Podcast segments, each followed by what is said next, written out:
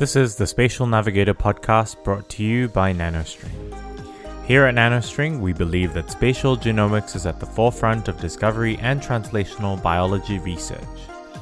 We present the work that researchers are doing in the field and share our initiatives to engage and support them. I'm really excited for this episode. My guests today are Dr. Eugenia Ong and Dr. Chan Kuan Rong. Dr. Ong is a senior research fellow at Duke NUS. And Dr. Chan is a principal researcher also at Duke NUS. Their work mainly revolves around virology and vaccine development, and we talk about what goes into the discovery of a vaccine and how the landscape has changed since the COVID 19 pandemic. So, Eugenia and Kuan Rong, thank you so much for joining me on the podcast today. Thank you for inviting us. Thanks, Jonathan. Before we dive in, can I know both of your journeys into research and particularly the study of viruses? Thanks for asking. So I initially started out working with Prof. Wee, looking at how the epidemiology of dengue. But as with time, we realized that just studying uh, epidemiology wasn't sufficient. So we decided that we wanted uh, to develop a dengue vaccine in the lab so that we can actually influence more people and that we will hopefully be able to eradicate the disease. So that was where my journey started where I started to look at uh, molecular mechanisms related to severe dengue. As most of us already know, the second infection for dengue is usually more severe than the first. But at that time, when I was uh, starting out, we didn't know what, what was the molecular mechanism behind. So during my PhD, we uncovered the major receptors that were important for antibody dependent enhancement. And that also consequently uh, led to a clinical trial that I was involved in during my postdoc years. And since then, I've been analyzing all of the human data. And with um, the human data, because it's very heterogeneous, so then that actually brought forward for me to learn more bioinformatics. And this is currently where I am, where I'm actually at the interface between uh, wet lab research as well as uh, bioinformatics yeah, I must say, like my journey kind of mirrors the journey that KR took as well, in the sense that, you know, we come from the same lab. So Prof. Wee is also my mentor. He's been my mentor since I was final year undergraduate research done in his lab. And I think he really pushed me to getting my PhD done. And it was kind of serendipitous because Duke NUS was starting their first cohort for PhD student intake. And so I was very fortunate to be part of that cohort. And you know really getting into what Kuan Rong mentioned just now the molecular mechanisms behind antibody dependent enhancement and how that antibody enhance infection. What does that actually do in a cell right? How does that change the way cell signaling happens and how that affects you know viral replication and really like ultimately figure out the molecular determinants that could underlie the enhanced infection that we sometimes see in dengue patients that are having a second infection often with a different serotype then from there, you know, my postdoctoral years, a lot of my doctoral thesis work that was purely at the bench. And for me, I was interested a little bit more in getting into the drug discovery and development pipeline. I think what was very helpful was during my postdoc years, I had the opportunity to first be based at ASTAR at the Experimental Therapeutic Center, where I worked on a preclinical non-human primate model for dengue infection. And at that time, we were looking at a anti-dengue monoclonal antibody as a biologic candidate. And after that, I think timing was important as well. So right at that time, I think Prof. Wee, he was thinking of starting the lab that I'm in right now, the Viral Research and Experimental Medicine Center at SingHealth Duke NUS. And so I didn't hesitate and I jumped at the opportunity to join Viremix because at Viremix now we are focused on very much the human clinical trials portion. So I think I've had a nice background where I've had the experience at the bench and then with preclinical models and now with first in human clinical trials. It's been a really incredible journey getting to know, you know, like all the facets behind the drug discovery and development pipeline. I think for Kuan Rong, it must have really felt extremely rewarding because at the start of your PhD, you were mentioning that you were understanding the epidemiology of dengue, but then it ended up being like a preclinical trial for a drug, right? For the non Singaporean listeners of the podcast, could you describe Duke NUS as an institution and Viremix's position in Duke NUS? So right now I'm working as a principal research scientist in uh, Duke NUS uh, Medical School. So Duke NUS Medical School is actually a home for students as well as uh, researchers who are really interested to look at translational medicine. So trying to look at solutions to solve medical problems that we face in the hospitals, which is why we are also situated right behind the Singapore General Hospital, where we actually collaborate a lot uh, with clinicians as well in terms of research. And within the school itself, we also train students to get them ready to really go into the clinic so that they become doctors in the future. And also, if there are individuals who are interested in both research as well as both clinical research as well, then they might also be interested to go into the what we call the MD PhD program, where students will be exposed to both clinical as well as the research uh, over at Duke NUS itself. So, so it's actually an entity where we train both scientists as well as clinicians or clinician scientists uh, who are interested to pursue their passion further to follow up on what KR has already mentioned on Duke NUS, so Viremix was actually started as a lab in 2017, and that was right off the bat of the Zika epidemic. And that was when we had a lot of Zika cases in both the Americas as well as in the Pacific Islands. And we know that the vaccine development pipeline, sometimes that just cannot keep up with the explosive nature of how some of these emerging infectious diseases can occur. And the question was, are we able to, you know, come up with some sort of, of a workflow that enables us to better tackle these sorts of infectious diseases, come up with the drugs and vaccines that are going to be very needed in parts of the world where these epidemics are occurring. And so Viremix as an entity, we are situated actually between SingHealth and Duke NUS, which puts us in a very ideal position to benefit both from the science that happens at the bench and allow us to translate that science into vaccines or new drugs that are going to potentially benefit patients as well as our general public. And the whole idea behind this is to be able to develop molecular tools that can, you know, help us to get a sense of are there any biomarkers at a molecular level that can actually allow us to interrogate safety and efficacy of some of these new vaccines as well as therapeutic candidates so that these biomarkers could serve as a readout for the effectiveness of how a trial is progressing, the safety of a candidate, and hopefully that helps to shorten the timeline for the licensure of these new drugs and therapeutics. Just to reiterate the point, from your perspective, how important is it to have validated biomarkers? Well, I think it's critical for us to have validated biomarkers because number one, trials can be heterogeneous. And that's really because you have trials being done in different parts of the world. Samples are being processed in labs, you know, spread out across multiple countries. As you see with multiple, you know, phase three studies where it tends to be multi-center trials, and so, for a biomarker to be effectively deployed, I really think that it needs to be well validated. And really, the validation process needs to be a robust one because you want to be able to make sure that once you have a biomarker or a signature, that can be uh, suitably reproduced and that can give you a sense of, for example, prediction things like disease severity, how efficacious a antiviral treatment or vaccine is going to turn out. And so I think that highlights the importance. And probably one more thing is that, for example, in the COVID 19 pandemic, when we see a lot of cases, the doctors are more equipped to be able to predict severity of the disease. For example, when COVID uh, starts to die down, then the prediction for severity by doctor judgment um, could be biased. And also that the doctors may not see enough of these patients to be able to call whether a patient will have severe disease or not. So having a good uh, validated biomarker will help us inform the doctors to know whether an individual may progress to severe disease or not, so that it's easier to triage and also uh, easier to when to intervene as well. Is it also important in the sense that the biomarker might be highly expressed for high severity, but then the symptoms remain nascent enough that doctors don't red flag it? Yeah, so that that is absolutely possible, and especially when the disease is not a pandemic, for example, then the doctors may not have the experience, right, to fully uh, be able to predict whether an individual will progress to severe disease, and that is very critical, especially for the elderly as well, because uh, they are the ones who have the risk of uh, severe COVID that is potentially fatal. Could you walk me through the development of an antiviral drug or a vaccine?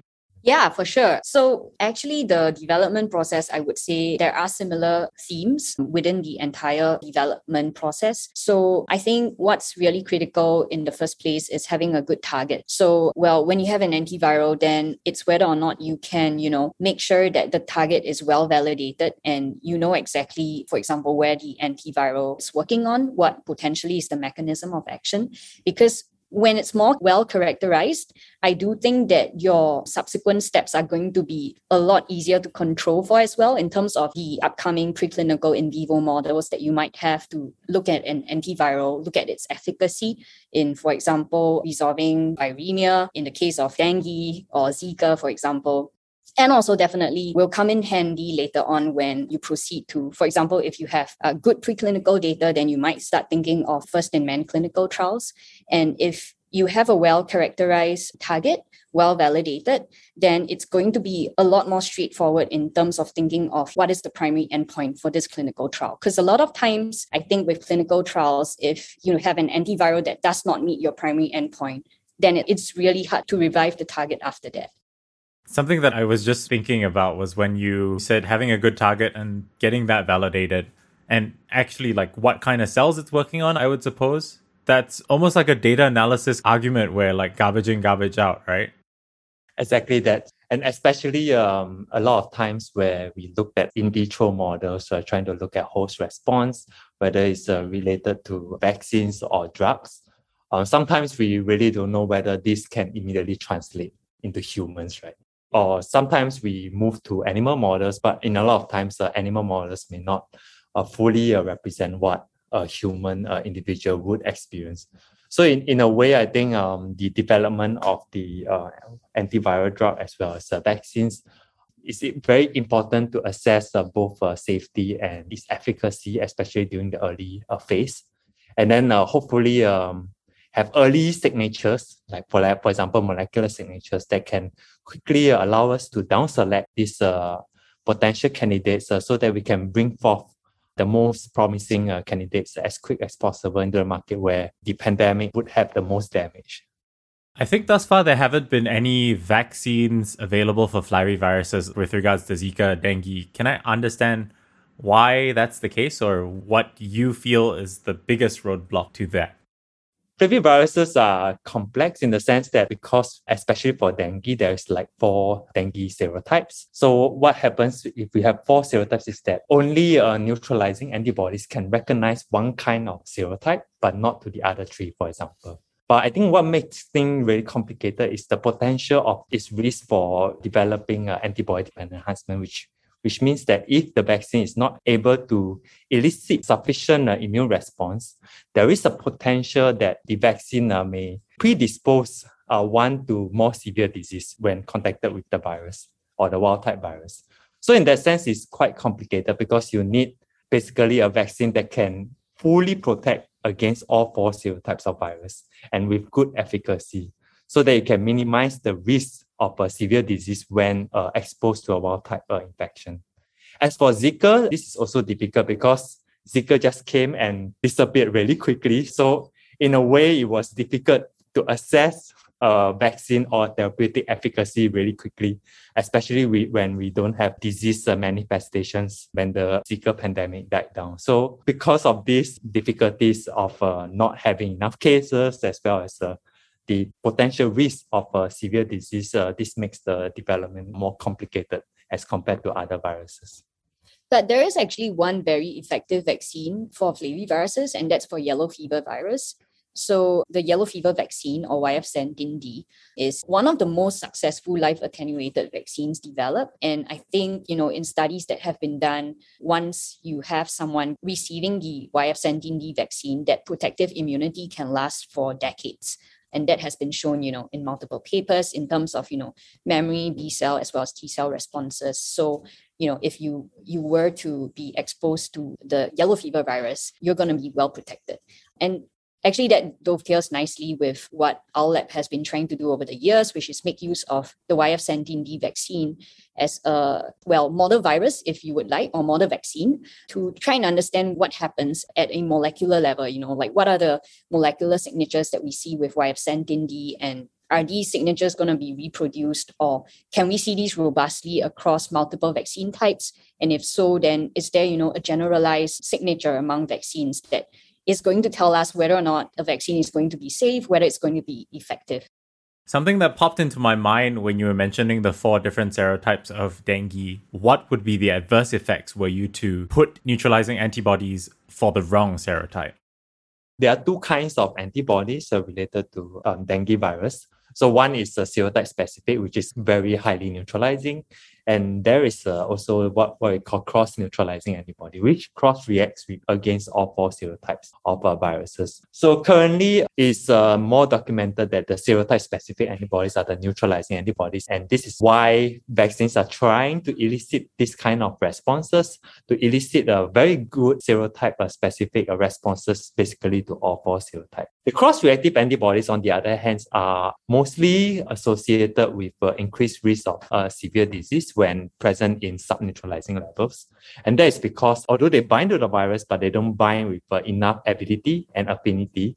And what happens is that these antibodies may not be sufficient enough to be able to neutralize the virus. So there is some risk in that aspect if you elicit cross-reactive antibodies, especially at levels that are not high enough. So that's why in terms of vaccine development, uh, we often try to make sure that the vaccine uh, elicits uh, sufficient quantities of uh, serotype uh, specific antibodies to add on what we've learned so far from COVID. And I think what we are trying to also put into process in terms of us, you know, thinking of what makes a good vaccine is T cell responses. Because I think those T cell responses in general, I feel like the whole T cell mediated immunity that really came to the foreground with COVID 19 and the types of immunity that we are now seeing from patients who are recovered from COVID 19. And we know that T cell responses do last for a fairly long time. There are also memory responses, both for B cells and T cells. So both our antibody as well as T cell responses.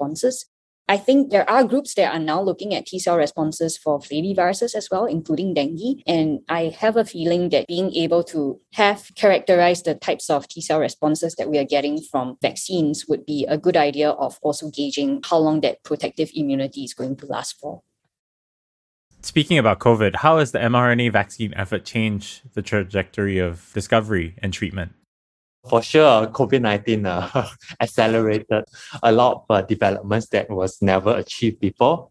For example, the COVID mRNA vaccine, it was uh, developed within a less than a year, which was a record speed, right? So actually what this experience clearly shows is that if sufficient resources and collaboration and integration uh, is actually uh, put in place, it is highly possible that academia and industry can come together to actually uh, fight this one common goal, which is really to eradicate the disease.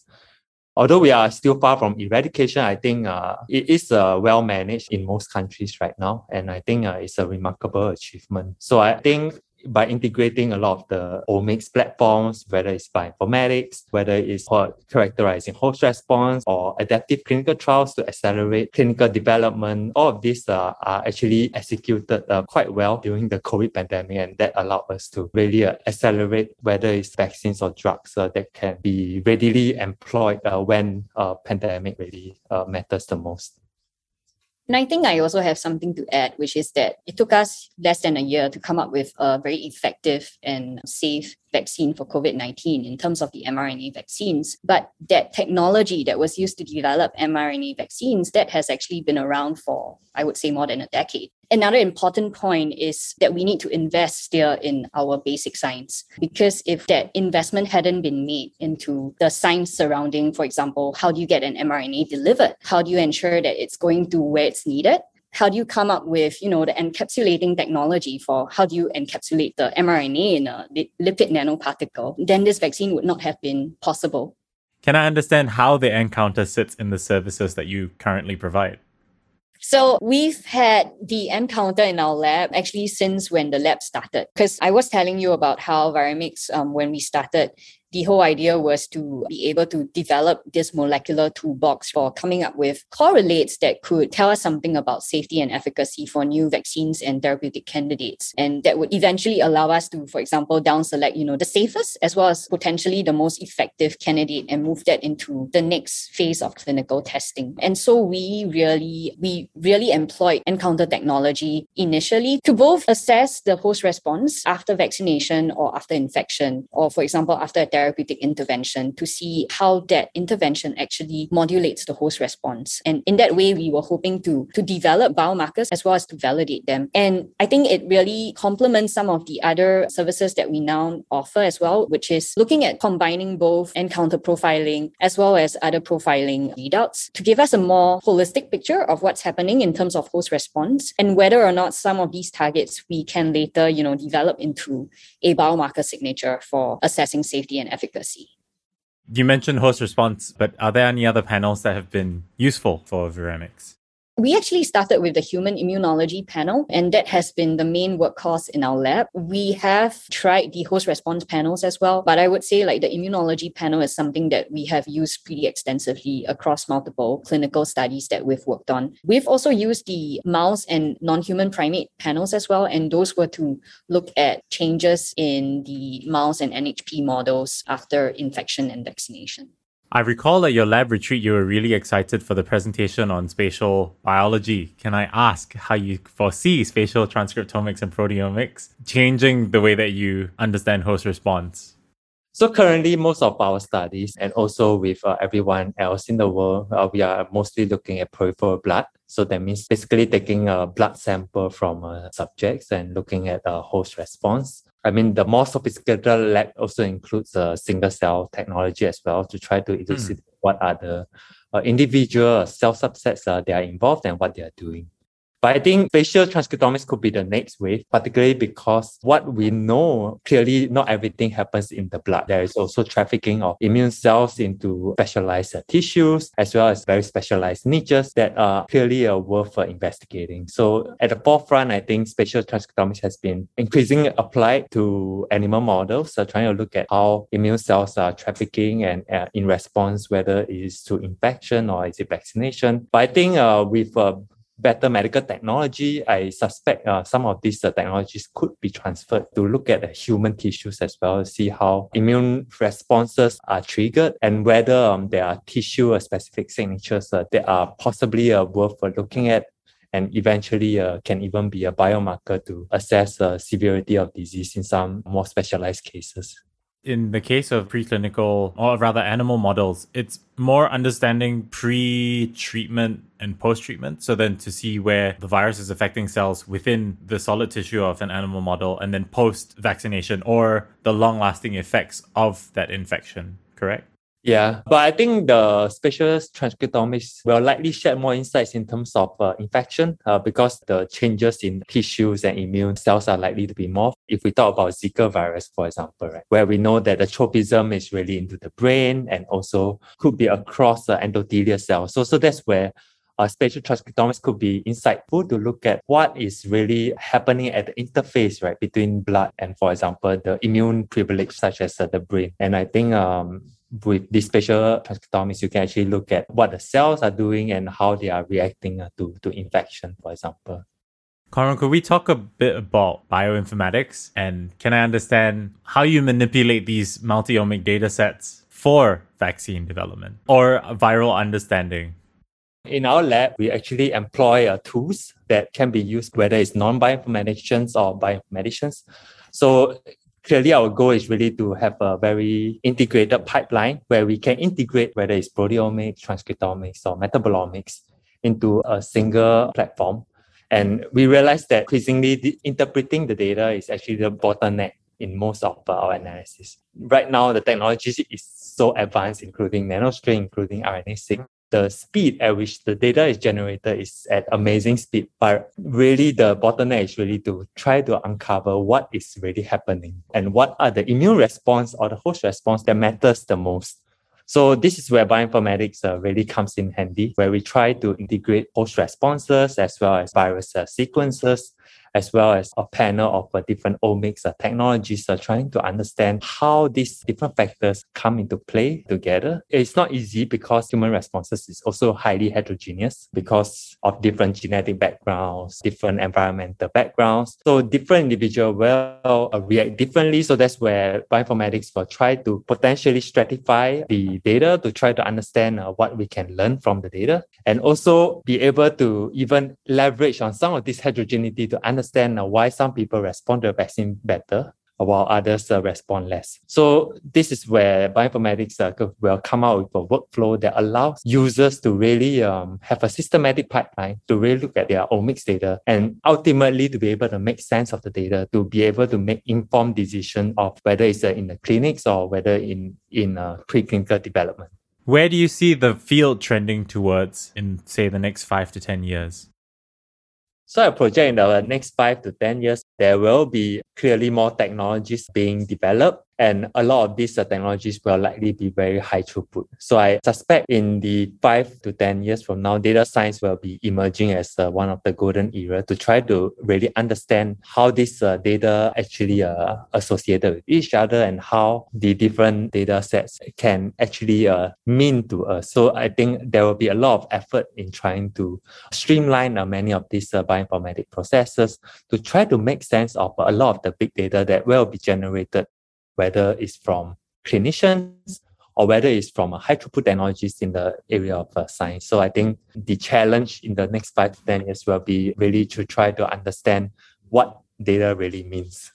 For me personally, in the next five to 10 years, following up on what Kuan Rong mentioned on the growing importance of bioinformatics and robust data processing pipelines is that hopefully we can and we should be able to respond to pandemics faster. We should be able to develop antivirals, vaccines faster than it used to take us. And in the event that we do have a disease X that happens within the next five to 10 years, I'm hoping we can respond with twice the speed as what happened with COVID 19. And I think that would really put to test the high throughput technologies that we now have at our disposal, as well as the bioinformatics pipelines that we have in disentangling some of that information to really cut to where the important mediators are in terms of safety and efficacy. So thank you, Eugenia and Kwanrong, for coming onto the podcast and shedding light on the work that you're doing in viruses and telling us how the data is extremely important, or rather, processing the data tells us what is really important in terms of host response and how that is driving development for vaccines. Thanks so much for coming on. Thank you for having us on. Thank you very much. I really enjoyed myself too.